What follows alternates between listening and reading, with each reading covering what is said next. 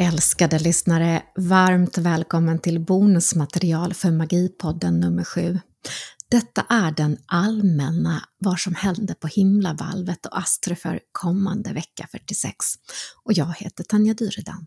Denna vecka är det uppbubblande känslor och gärna lite dragning mellan saker då man kan uppleva lite spänning på olika sätt. Vi har spännande planetkonstellationer och en ny måne i Skorpionen på G.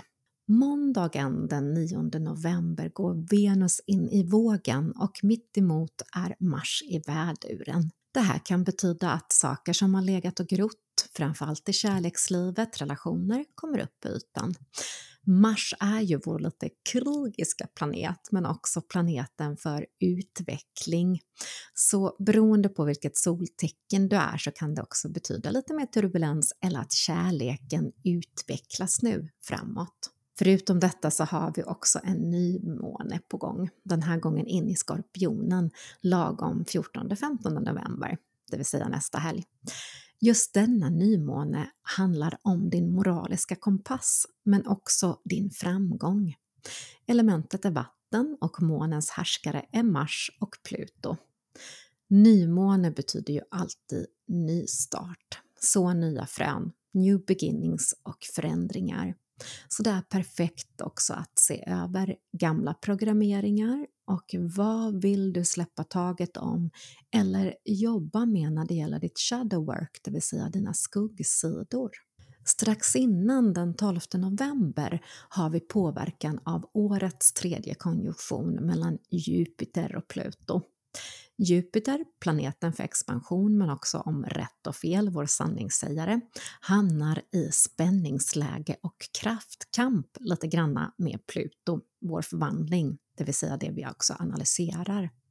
Båda två, de här power planets, är i stenbockens tecken som i sig då härskar också över hierarkier, regeringar, ekonomi, företagande och kan alltså påverka in i lite extra turbulens. Hmm, oj, oj, oj, här blir det spännande att se vad som händer. Jag menar, hello! Tänk allt som händer i USA just nu. Och den här konjunktionen kommer att sätta igång eh, lite olika rörelser. De tidigare liknande konjunktionerna i år har ju gjort stora världsliga saker i gungning så det blir väldigt spännande att se varåt pendylen vänder just denna vecka. Tycker jag i alla fall personligen. Men det här kan också påverka dig så håll i hatten och ha lite extra tålamod och se om du kan grunda jorda lite grann om du känner att det som börjar bli lite för turbulent omkring dig. Nymånen i Skorpionen betyder ju också att saker nu med kraft kan kicka igång. Framförallt om du har känt att det har varit lite segt eller mycket förseningar på grund av olika backande planeter. Vi har haft flera planeter i retro men också Merkurius. Och nu är det då perfekt tid att se saker ifrån nya perspektiv investeringar men också hur du kan transformera dig till det bättre. Så fråga dig själv inför denna nymåne. Var sätter jag min intention och min energi på? Vad vill jag sätta för små frön just nu i mitt liv? Och använd denna vecka, oavsett vilket solstjärntecken du är, att fokusera, Bestäm vad du vill släppa taget om och vad du vill lägga din energi mer på. Och fokus, fokus, fokus. Din passion, din inre glöd, dina visioner.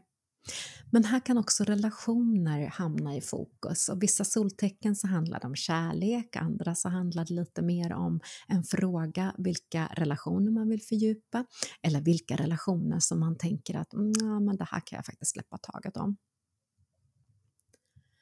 Och du som är nyfiken på ditt eh, solstjärntecken och ditt horoskop kan gå tillbaka till bonusmaterialet för förra Magipodden nummer 6. Där hittar du allt. Det här var i korta drag vad som hände på planeterna. Så jag önskar dig en underbar vecka, älskade lyssnare. Och så går vi in oss lite extra nu inför nymånen i Skorpionen.